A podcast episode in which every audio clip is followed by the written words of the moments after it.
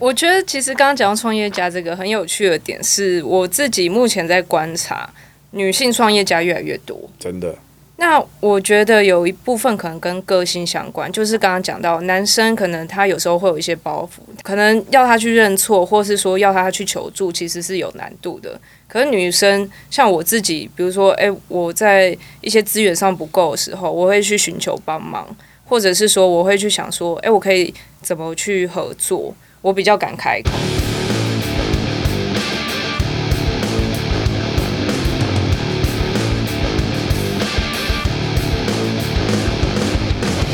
男子汉学院，哦。本节目由台湾最屌的 Podcast 录音室 Mike Mike 赞助播出。大家好，今天我们邀请来了一个成长历程非常有趣的来宾，他叫 Amelia，掌声鼓励一下。然后讲出这件事情，就会透露，其实我年龄也不是秘密了，就是我已经很老了。他，我跟他第一次认识是在他大学的时候，然后我到一个地方去练柔术，然后那时候他刚好也在现场。那因为他那时候大学生要做报告，是跟投资市场过去十天的变化有关的。然后刚好就有人跟他说有问题可以问我，因为我是金融业，所以就因为这样开始有往来联络。然后 Amelia 是一个个性非常独立、非常有想法、非常厉害的年轻女生。她现在也自己创业，我们等一下就要听听看她自己创业的过程，还有她在她所处的产业一些特别的经历，还有一些我觉得可以跟各位观众分享的想法。所以我们欢迎 Emilia。大家好，我是 Emilia，我现在是 Polygon Search 的 Director，然后我现在也是专门负责金融科技领域的猎才。那在自己创业以前，我是在 Michael Page 跟 People Search 这两间大型外商猎头公司担任猎头，主要负责投资领域的猎才。哇，很非常 formal 正式的一非常厉种自我介绍非。常厉害。我本来以为他今天会穿运动装，就带了一个西装外套，然后穿了一个很很很正式的衣服。没有，我本来是想穿运动服啊，但你你说要我呈现什么形象，我想说那就呈现就是你你现在的形象。大家心目中认为猎头的形象。Emilia 是一个非常阳光的女生，非常非常可爱，然后喜欢运动，喜欢阳光，练柔术、冲浪、海滩运动，然后各 CrossFit 样样来。所以我觉得我们希望未来可以找到更多这样的女性去跟我们分享，或者去讨论现代男人应该怎么样跟女人相处，或者应该要具有什么样的特质。我觉得这个是非常有参考价值的。但是我们今天要先来问第一个问题，就是刚刚听到你介绍嘛，你年纪轻轻就有很多与众不同的经验，生活也好，工作也好，包括最近也创业，开了一个黑 hunter 的公司。那我们想听听看，在这一路过来，你的经验跟心路历程分享。其实我踏入猎头领域很有趣的点是，我本来是想要做运动选手经纪人，因为我我高中的梦想是贩卖猛男为生，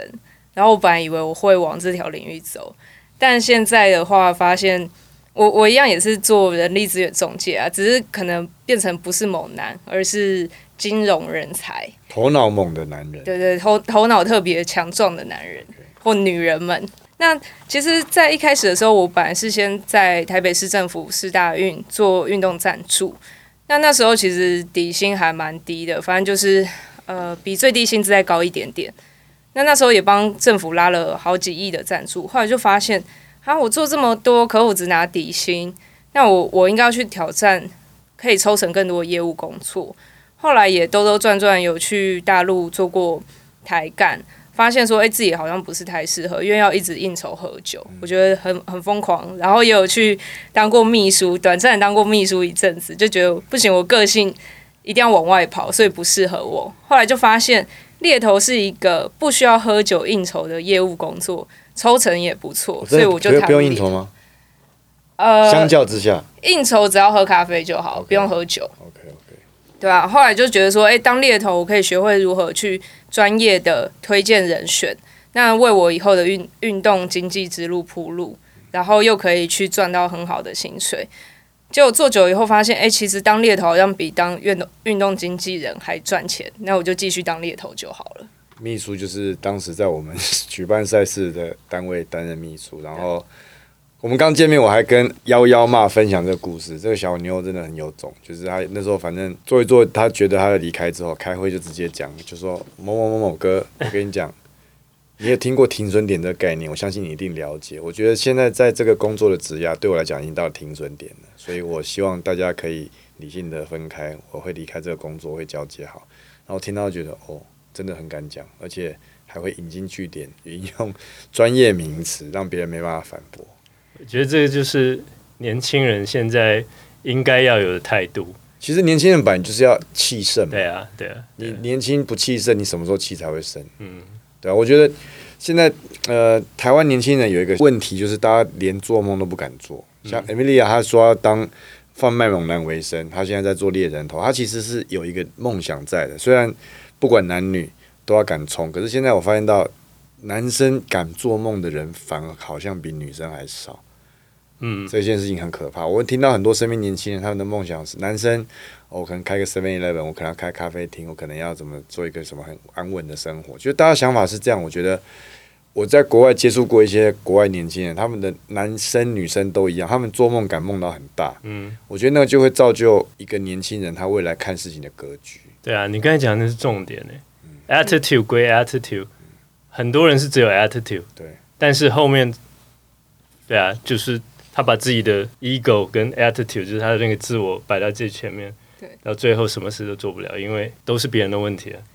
我觉得很多时候是不够勇敢。我当初创业的时候，其实身边有一些朋友说很羡慕我，然后也很想要这样做。我就说，其实任何人都可以做啊，因为创业现在开公司资本额可能几万块都可以开了。当然，我产业比较特殊一点，但是很多公司其实资本额是很低的。然后你要做什么产业，或者说你要有什么主题，其实现在网络那么发达，一定有很多 idea，你都可以去想。所以只是你敢不敢做而已。但很多时候，大家是羡慕说：“哦，我好，我好想去创业，但是，但是我不敢。”那你一直羡慕别人也没有用。我觉得很多时候，我们年轻人会有一点这样的状态。嗯嗯，诶，那你创业多久了哦，我四月底公司正式运营，？OK，所以到现在三个多月。对，大概一季左右。OK，那你的感想是什么？创业好辛苦哦，超累的。我我之前皮肤非常好，然后最近就是爆痘，因为我常常会熬夜到两三点才睡觉。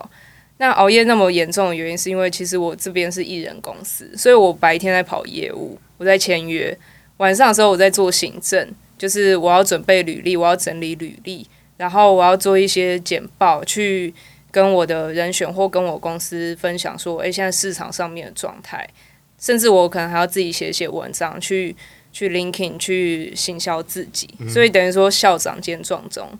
有点有点嘎不过来。但是创业的第一季，甚至是第一年，这是必经的过程。然后，然后我最近刚好啊看了一本书，它的书名就叫《艺人公司》，但是他的想要讲的是说，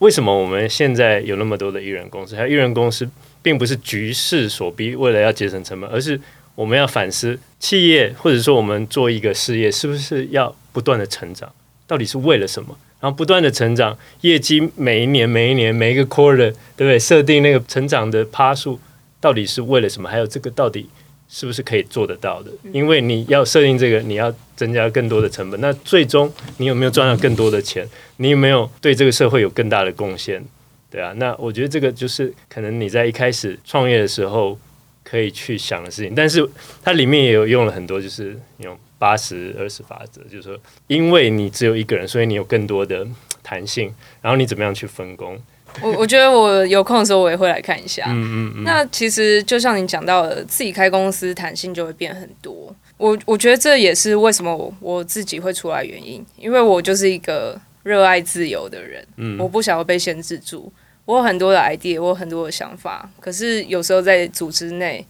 我那样做的话，我可能就是坏宝宝，我就不听话。嗯嗯那自己出来做以后，有时候我这些想法反而是可以带着团队成长，或是让这个品牌发扬光大。我觉得可能会比较适合我自己这个人。那本书其实讲的就是你该真正能够有远见的人，他为什么要自己出来？就是能够你没有别的人干涉你，你就是照着你自己的路去走，这样。对吧、但就是也会变成说你要对自己很负责，因为之前在组织内，比如说有时候自己业绩不好、状态不好，我可以怪罪说哦是这个公司的问题，是同事的问题，是这个市场的状态。但是我自己出来做以后，我没有谁可以怪罪，嗯做不好就真的是我自己的问题。嗯嗯创业真的很辛苦啊！我现在自己开也是，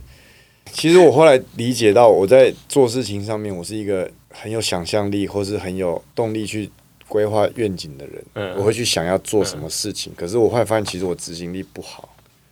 就是我对细节、小事情、行政工作的处理能力很差。我以前在做金融业的时候，因为有助理可以帮忙，所以我可以发挥我的强项。因为那时候是一个公司有组织，我可能是组织里面其中一个人，嗯所以我可以发挥我的强项。可是自己创业之后，发现到我在执行力上面其实真的很糟糕，然后我也常常觉得很对不起我的伙伴们，就是我自己想好的事情没有做好，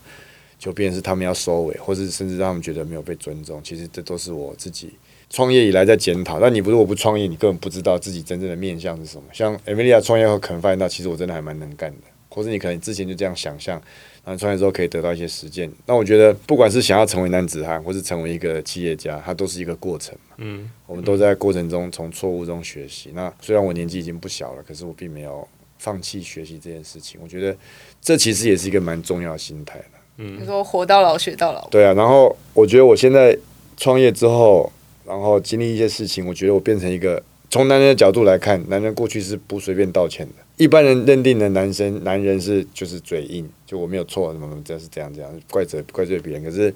我这我这一年来，其实我觉得我懂得在什么时候去承认自己的错误，然后低头跟别人道歉。然后当男人跟当企业家，其实有很多地方是一样的。嗯，就是你要去懂得接受自己的错误，然后懂得去接受虚心的改变，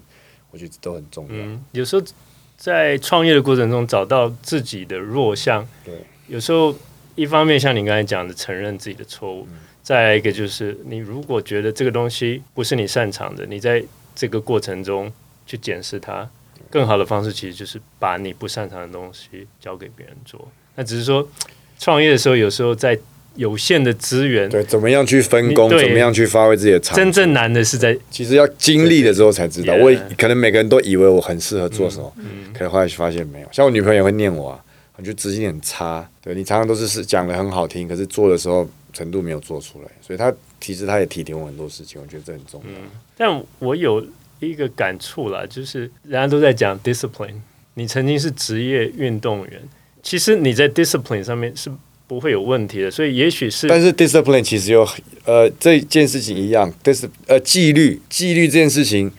它有时候会有盲点。譬如说，我在我自己的运动训练跟阅读成长这方面非常有纪律，可是某些程度可能我纪律上就没有发挥好。，这就是我刚才想讲的，就是你要把你的长处放在你的工作里面，去找到你觉得你可以维持好的 discipline。然后真的有些东西你做不到，你也许不要逼你自己，而是把它交给可以把这件事做好、自然而然做好的人。我觉得其实刚刚讲到创业家这个很有趣的点，是我自己目前在观察，女性创业家越来越多。真的那我觉得有一部分可能跟个性相关，就是刚刚讲到，男生可能他有时候会有一些包袱，可能要他去认错，或是说要他去求助，其实是有难度的。可是女生像我自己，比如说，诶，我在一些资源上不够的时候，我会去寻求帮忙，或者是说我会去想说，诶，我可以怎么去合作？我比较敢开口，比较没有偶包吧。嗯嗯，那像当初、呃，podcast 的这个合作也是想说，哎、j e f f 好像有在做这一类的，嗯嗯那我们或许可以异业结合。嗯嗯，所以我觉得有时候可能个性上面也会有一些影响，所以我我认为现在市场上面其实女性创业家也开始越来越多。嗯，啊。对，那既然讲到这个，那根据你的观察，你觉得长期以来就业市场男性跟女性目前发展有什么样的趋势？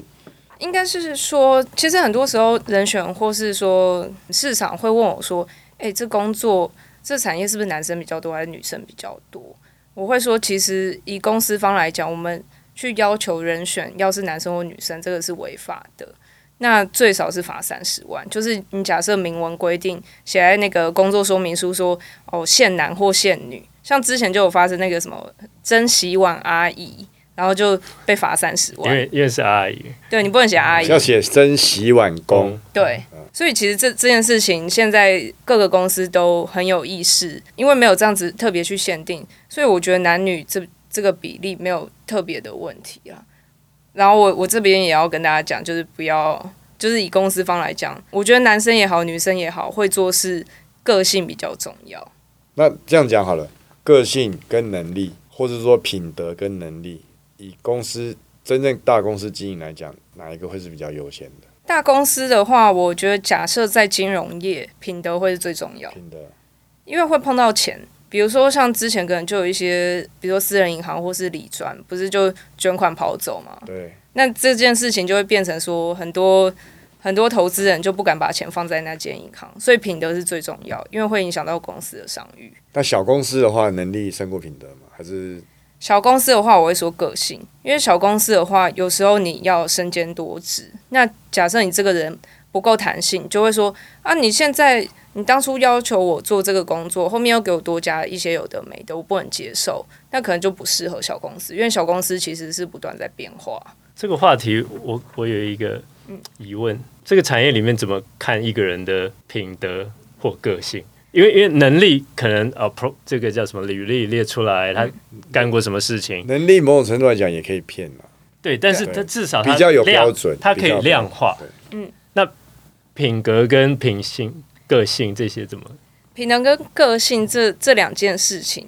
就会变成说是我的专业，因为像我身家调查吗？呃，我在跟中高阶人选在面试的时候，我一定会要求面对面跟你聊天。那我聊的东西进，办公室面试前，先放两千块在地上，看他捡到会拿送出来，还是自己收口袋？然后旁边有一只鸟，对，还有乌龟什么卜卦的那种，就看一下反应。没有，应该是说，呃，这些中高阶人选，我一开始当然还是会过一下履历，了解一下说，诶，哪些事情你会不会做，你能力到哪里。但另一块的话，我可能会透过聊天方式去知道说，诶，你面对一些事情、一些状态，我会情境式的问答，就是说，诶，你你在这样状态，你的解决方法是什么？为什么会这样做？可是这些问题可能不是网络上常看到的问题，让你们是没有所准备，讲出最直接的答案。那其实看人看多了，比如说像我一个礼拜至少面试十个人嘛，好歹我也做四五年，应该也有看过几呃几千个人吧。那就会变成说你在说谎，或是你是真的，其实大概感觉出来你。可以帮我测试一下这个人吗？我我认识他太久了，准这不准。不准。那你可以测试我，哪一部分？还是商业机密？我觉得那可能要聊多一点多录几集，多邀请我来，我才我才可以啊更，熟，做一个说更多。对啊南，山学院 with Amelia，然后以后我们就可以改成教你如何在面对猎头的职，场上乘风破浪。怎么样掩饰自己不好的个性。哦，不过不好个性这件事情啊，就是有时候除了跟人选面试以外，因为那个投资圈真的太小啊，会有风评啊，对，会有风评，Yeah 所以有时候走反走过必留痕迹。对，像有时候有一些人选还不错，可是可能其他人选要说，哎、你怎么认识他？你知道他以前怎样怎样怎样？然后我就会听到很多八卦。嗯，那我大概，但我不会所有都当真啦，但是我大概就会有有一些想法或有一些概念。嗯，不过只要你有听到一些不好的东西，这个东西你就很难去把它排除掉，对不对？其实也不会，但就是会多花些时间去 clarify 这件事情，啊。因为有时候说不定是他们留言，对啊，对。他们之间是有什么过节或什么之类，所以他故意讲这种话啊也是有可哇，能。真的是很专业，非常能够去很客观的去所以我刚听到很有趣的东西，品德、个性跟才能、能力。其实能力是基本，你不能，嗯。你不可能认为自己能力超卓就会被人家赏识。嗯嗯。如果你要在能力之外能够得到人家青睐，就是你的品德或者你的个性，其实都具有一定的重要性。对啊，因为有些之前有遇过那种能力很强的，但是他的人和很有问题，那这种的话就也不敢用。应该是公司也不会用。有些公司他假设很在意这个人会不会赚钱的话，可能会用，就看他自己取舍。但但通常那种公司我我通常也不会合作啊。OK，因为我们是男子汉学院嘛，我听你刚才在讲，我有一个问题想问你，就是现在这么多女性创业，包含你自己，在社会上归类为女强人，或者是特别有能力，你们在现在择偶上，对于现在男性有没有遭遇到什么样的困难，或者说有什么样的看法？其实我当猎头以后，我就没有我就没有再交过男朋友了、欸，看看太多了，就看太多了。然后有时候在看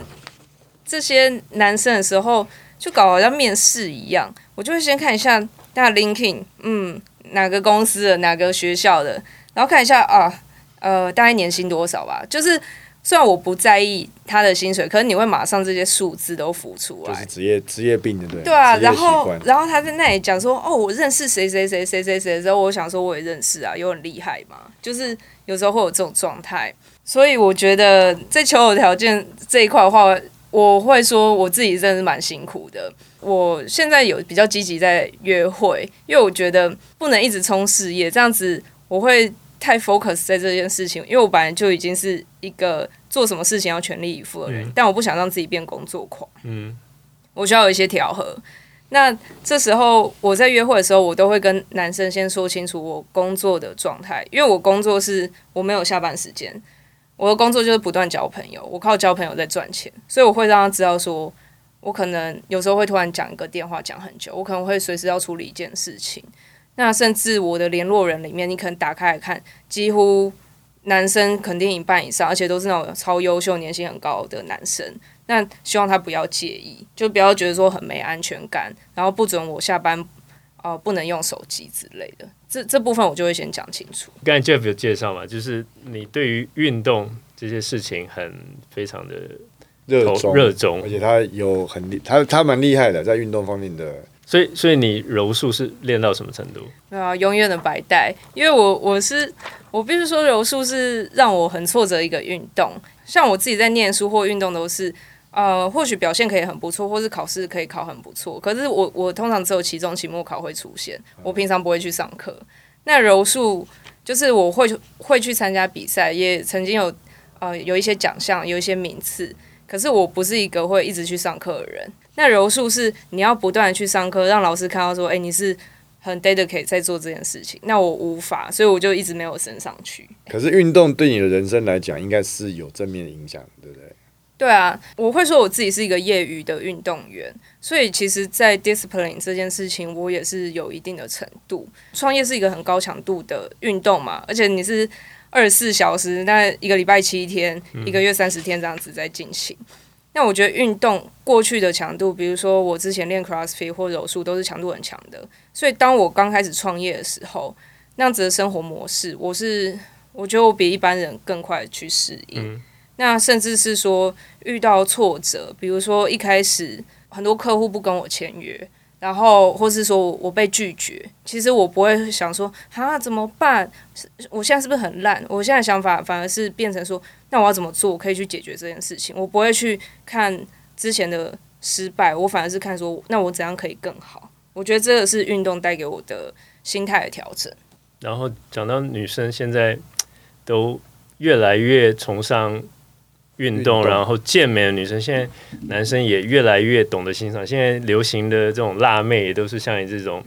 皮肤比较古铜色，然后身健对健康。那国外现在有很多的那种网络迷因呢，刚才有聊到，就是在健身房，然后有些男生就在那边，其实他只是在后面排队，然后女生就说：“你为什么要盯着我的屁股看？”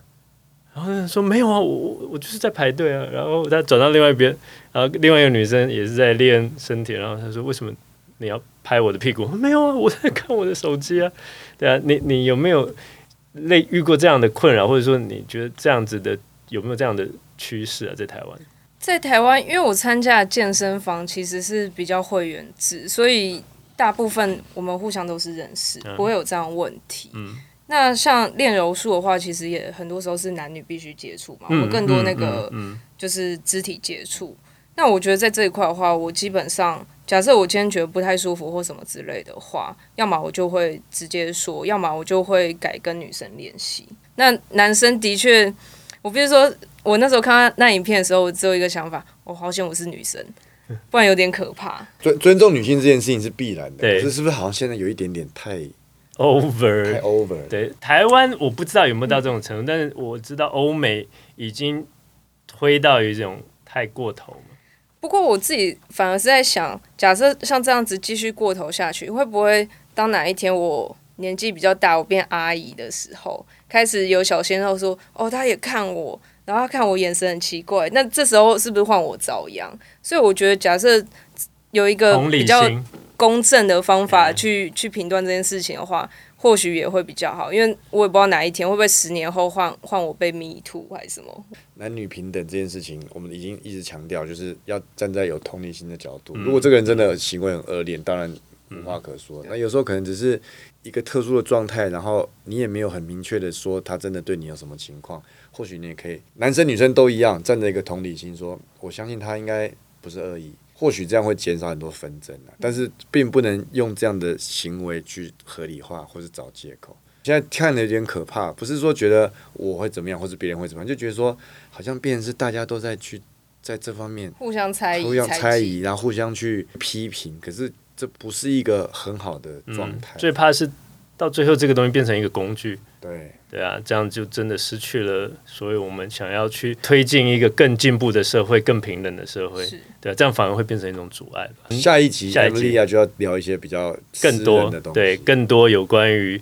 好他不容易有女他对男人的想法，觉得男人应该要怎么样，我们很期待这个东西。第一次的女来宾，对，太好了。好，我们谢谢 Amelia，然后我们下一集再见喽，拜拜。